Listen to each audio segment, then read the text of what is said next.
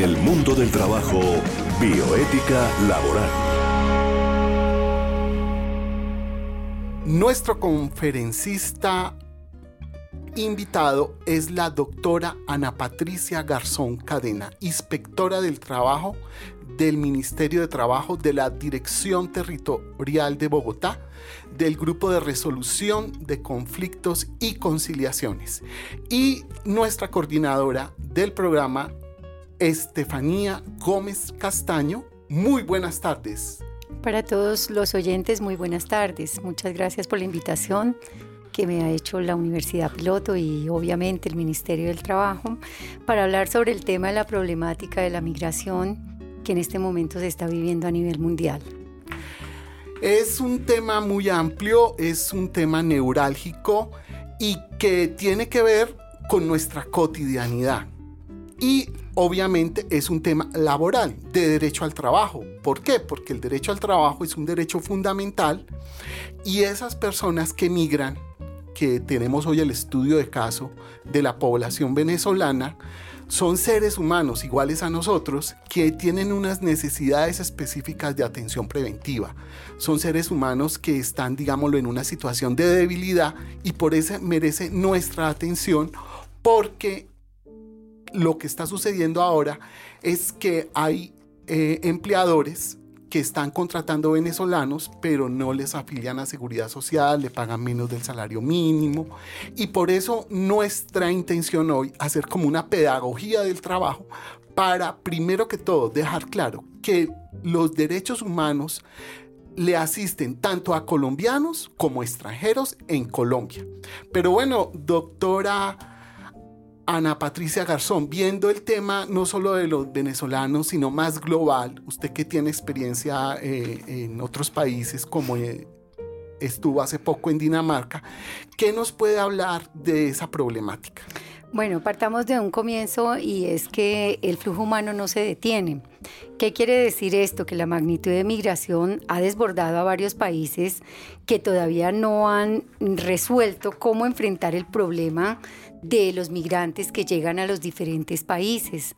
Uno de los países que más inmigrantes recibe eh, tenemos que es Estados Unidos, Alemania, España. ¿Por qué razón? Porque es que recordemos que en tiempos atrás eh, partamos de la baja de conseguir empleo en Colombia no es tan sencillo porque muchos técnicos, muchos profesionales que realmente han invertido en su carrera profesional consiguen salarios, consiguen trabajos con salarios muy bajos. Entonces, estos países como Estados Unidos, como Europa, ofrecen una, eh, un trabajo mucho mejor y mejor remunerado en diferentes áreas, no en las profesiones, porque acordémonos, por ejemplo, en el caso de derecho, derecho es una carrera que se puede homologar perfectamente en España y allí una hora de trabajo la pagan en este momento a 21.20 eh, euros. En Estados Unidos eh, tenemos que las profesiones como los técnicos que llegan allí, como los soldadores, como los albañiles, a ellos les pagan una hora a 15 dólares. Esto implica que ellos pueden enviar unas muy buenas remesas a su familia aquí a Colombia, de donde hacen sus ahorros y tienen una calidad de vida y hasta la posibilidad de poder comprar vivienda acá en el país. Estos eh, migrantes que realmente eh, se ha visto con, los, con, nuestros eh, colegas, con nuestros hermanos venezolanos, en el, en el Pacto Mundial de Migración, ante el caos de la ONU, propuso un pacto para fomentar la cooperación internacional en el tema. Dentro de estos 160 países fueron los que acudieron al llamado para acoger el pacto de migrantes. Nueve se retiraron, como fueron Australia, Chile, República Checa, República Dominicana, eh, Hungría, Dinamarca, Letonia, Polonia y Eslovaquia. Seis quisieron tener más consultas internas como Bélgica, Bulgaria, Estocolmo, Italia, Eslovenia y Suiza. ¿Por qué Bélgica y por qué Suiza? Porque recordemos que allí encontramos eh, la OIT, la Organización Internacional del Trabajo, que permite realmente hacer un análisis de los migrantes que están llegando a los diferentes países. Notemos que hay muchos profesionales, ingenieros, que van a estos países y realmente tienen, les toca así obviamente duro, pero ellos prácticamente mensualmente se pueden hacer fácilmente un salario de eh, que en pesos colombianos representarían 7, 8 millones de pesos, precisamente por la flexi, por la flexi seguridad en el trabajo que se tiene allí, por las facilidades que se tienen de trabajar por horas y de prepararse en los idiomas a donde lleguen por ejemplo en Estados Unidos. Ya es un valor agregado para el migrante que llegue el hecho de que aprenda un idioma. El aprender un idioma, eso le permite tener una afluencia más para poder llegar a otro país como Londres, como Canadá, como em, los países donde se hablan eh, Alemania que son países que realmente la gente llega allí a trabajar. ¿Por qué? Porque a estos países extranjeros y europeos y, estadounidenses les encanta realmente la mano colombiana. ¿Por qué la mano colombiana? Porque saben el empeño que le pone el trabajador, el colombiano, para poder traer y enviar la remesa, el sustento a sus familiares aquí en Colombia. es importante tener en cuenta las ventajas de la migración. Entre ellas tenemos, primero, un aumento progresivo de las remesas. Por ejemplo, Colombia se ha visto muy beneficiado. Los migrantes colombianos en Estados Unidos mensualmente están transfiriendo capital para sostener miles de familias en Colombia. Ese es un, tema benéfico e interesante y una ventaja de la migración. Otro tema importante a tener en cuenta como ventaja de la migración es la adquisición e incremento de conocimientos y competencias. Eh, hay personal, que eso se, le dicen fugas de cerebros, que tiene un nivel y al llegar a otro país transfieren ese nivel de ideas, de conocimientos, además de cultura, a la nación donde arriban. Ese, es, eh, por ejemplo, el tema que ha hecho que una masa crítica de científicos y una masa crítica de profesionales ha enriquecido a los países y los ha hecho mejores. Otro tema interesante, ventajoso de la migración, es inversiones productivas en el país de origen hay una transferencia de capitales que puede servir para que despeguen las naciones y se desarrollen. Otra cuestión importante que tiene que ver con lo que llaman el bono demográfico es la generación de empleo. ¿Qué pasa con la migración? Muchos de los migrantes, por ejemplo los migrantes que llegan de Venezuela, están en una edad muy productiva, desde los 18 hasta los 40, 30 años. Esa población le inyecta energía y le inyecta lo que se llama, eh, eh, digámoslo así, como eh, fuerza a los mercados de trabajo. ¿Qué sucede con eso? Que al darse más empleo con población joven, aumenta la productividad y otra cosa interesante es que activa el consumo. Ese consumo se irriga por toda la economía y a corto plazo pues puede ser traumático porque los migrantes acaban de llegar mientras se ajusta el mercado, pero a mediano y largo plazo es beneficioso a los países. Un caso muy interesante para que entremos en contexto fue en los años 40 y 50 en Estados Unidos. Debido a la guerra, migraron muchos hombres a, la milicia, al ejército, y desocuparon las granjas, el campo, necesitándose una apertura migratoria de un país vecino como fue México, y empezaron a llegar jornaleros a ese país para ocupar los puestos en agricultura que, habían quedado vacantes debido a que esa población se había enrolado en el ejército. ¿Qué pasó con esos trabajadores del campo? Con el tiempo trajeron su familia, crecieron los circuitos, productivos y generaron una riqueza para los Estados Unidos, no solo a nivel económico, sino también cultural. Entonces, en este momento hay una gran población hispana que lleva ya dos, tres, cuatro generaciones en los Estados Unidos y ese fue el resultado de esos jornaleros que en esa época activaron la economía del país.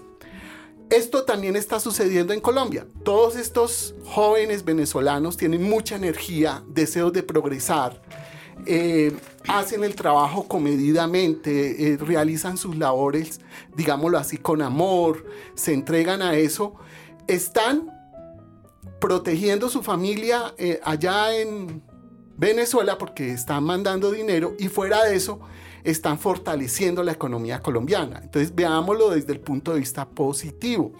Más ventajas de la migración redes internacionales de comercio. La migración activa el comercio. En el mundo del trabajo, lo que nuestra constitución quiere. El artículo 1 de la constitución política preceptúa que Colombia es un Estado social de derecho fundado en la dignidad humana, la vida y el trabajo.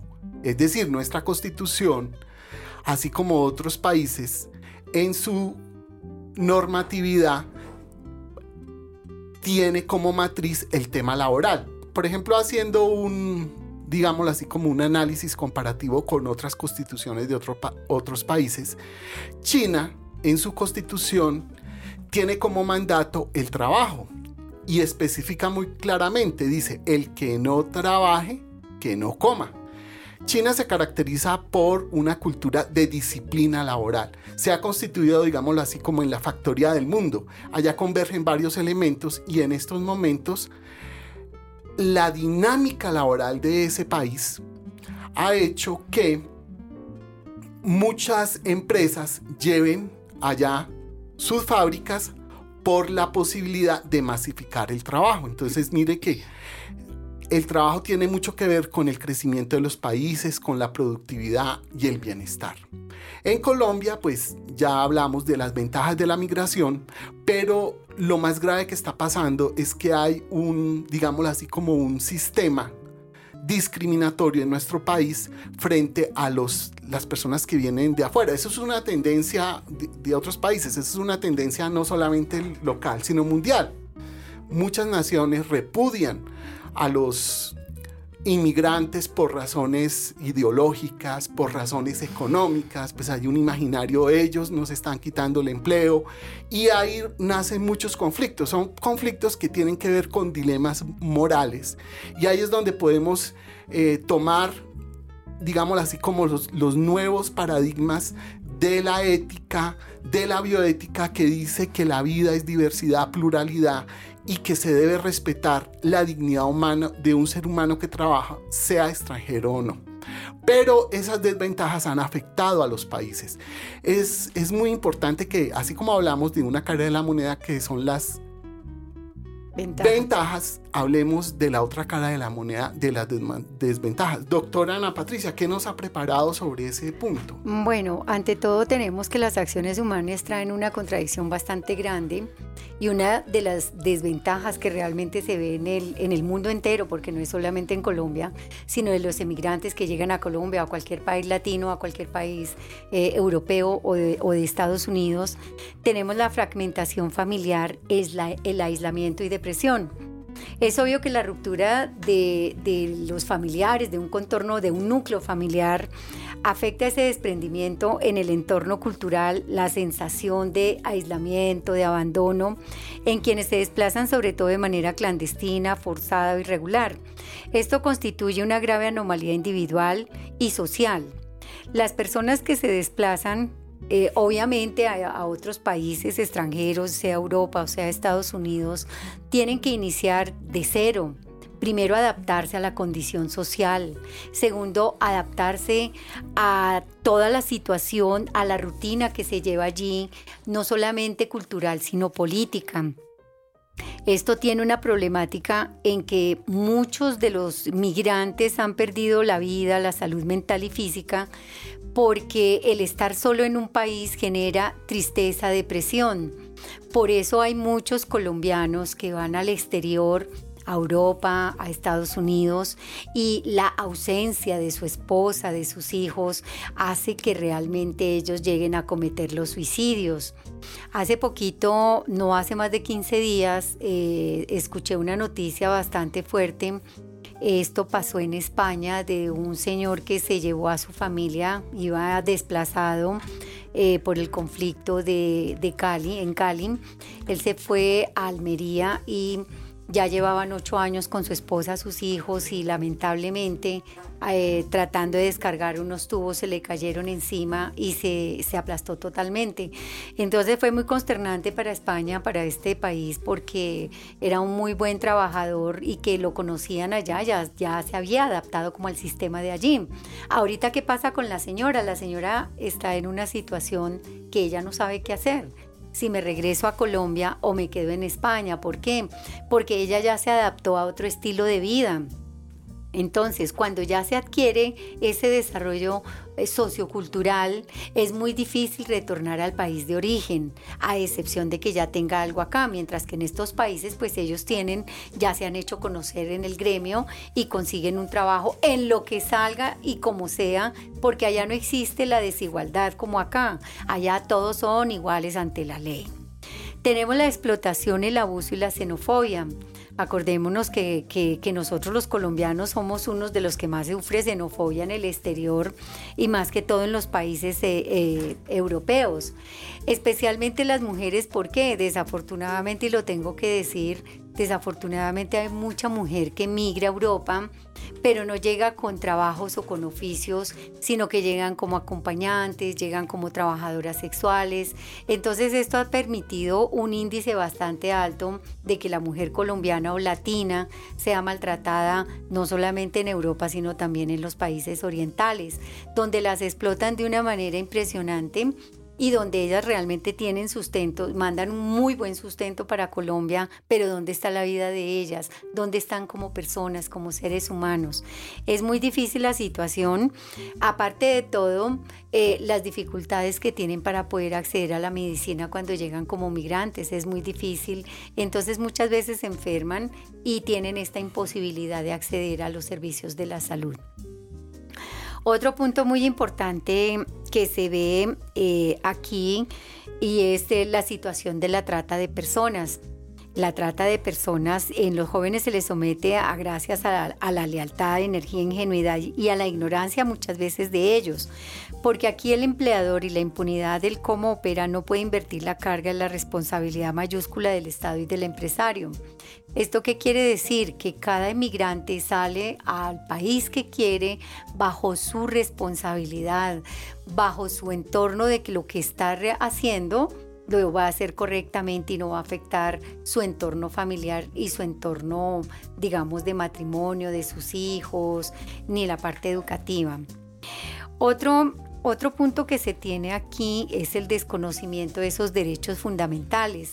¿Por qué los derechos fundamentales? Lo que decía el doctor Gabriel ahora, la constitución política tiene una prevalencia en el derecho laboral, donde es la garantía que tienen los trabajadores para desarrollar sus actividades, no solamente aquí en Colombia. Cuando llegan a estos países extranjeros, obviamente como no conocen las leyes, no conocen cuál es la política salarial o la política eh, laboral que se tiene bajo estatutos laborales, entonces esto ha permitido que abusen realmente de los migrantes que llegan o los mismos extranjeros. Entonces duran un tiempo, una temporada y ya cuando se estabilizan, después de que han tenido tantos contratiempos, tantas dificultades el poder llegar a un país y cuando ya el gobierno se da cuenta de que ellos quieren quedarse en este país, ya el gobierno los apoya.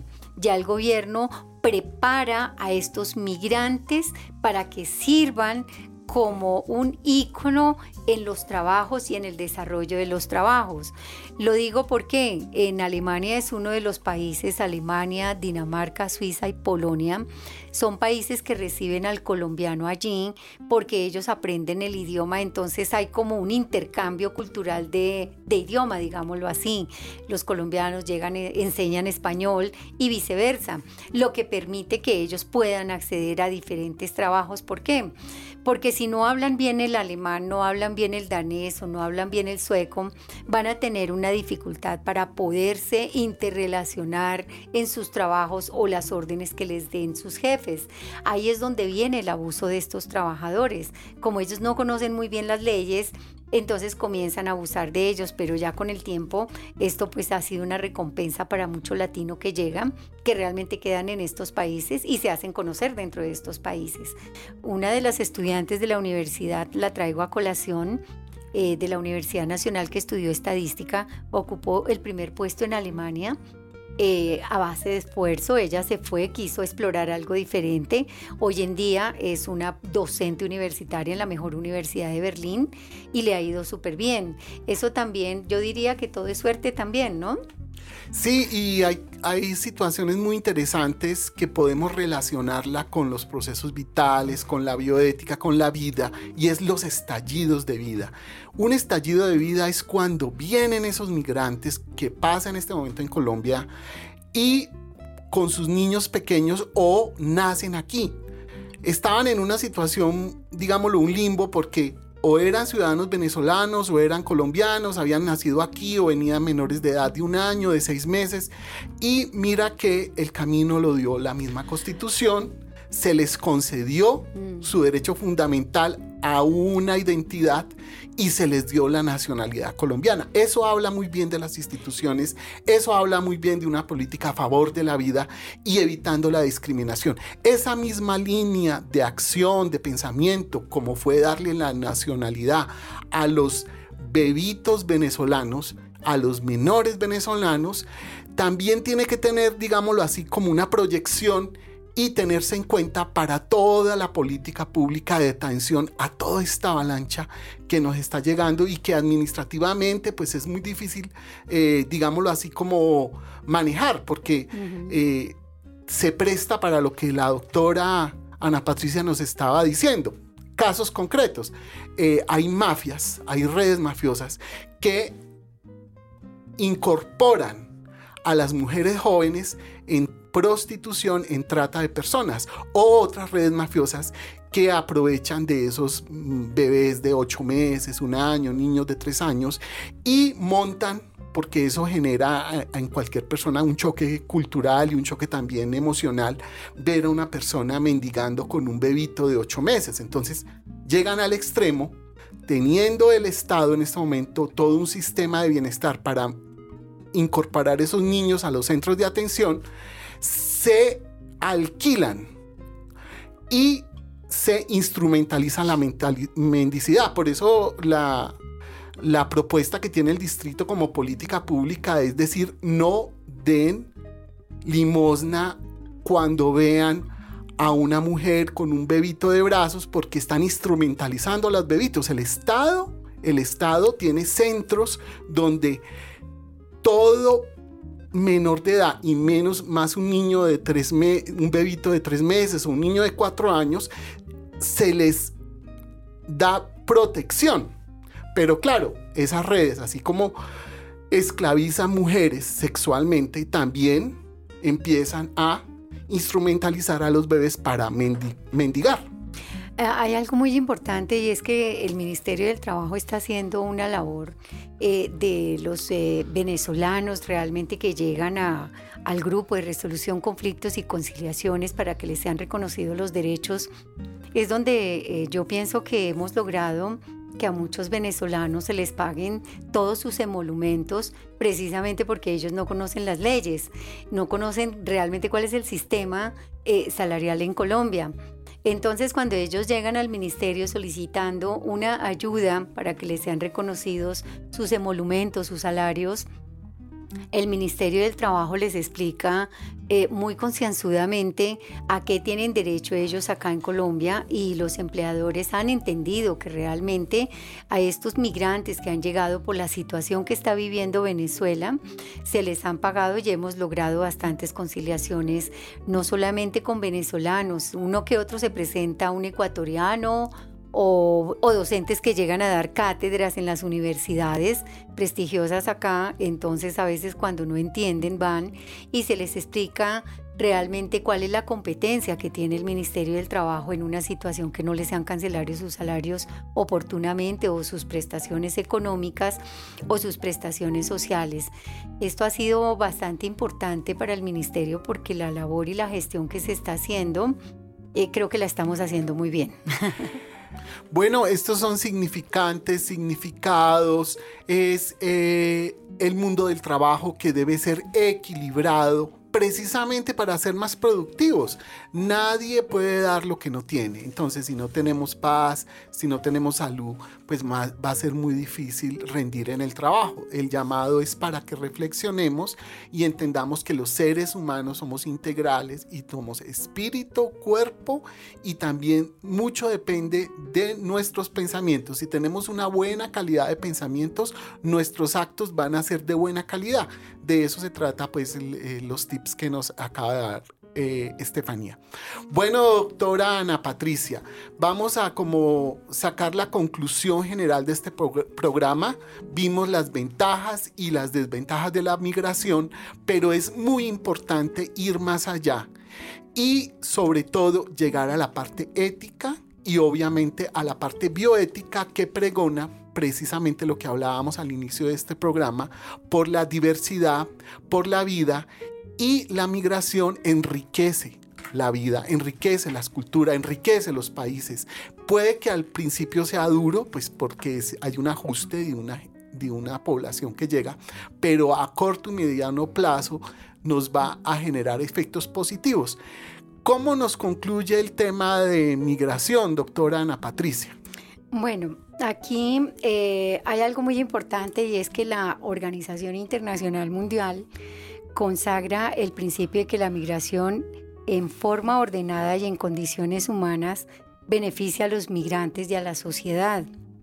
En su calidad de organismo intergubernamental, la Organización Internacional Mundial trabaja con asociados de la comunidad internacional para ayudar a encarar los desafíos que plantea la migración a nivel operativo, fomentar la comprensión de las cuestiones migratorias, alentar el desarrollo social y económico, a través de la migración y velar por el respeto de la dignidad humana y el bienestar de los migrantes que van a otros países o los que llegan aquí a nuestro país de Colombia.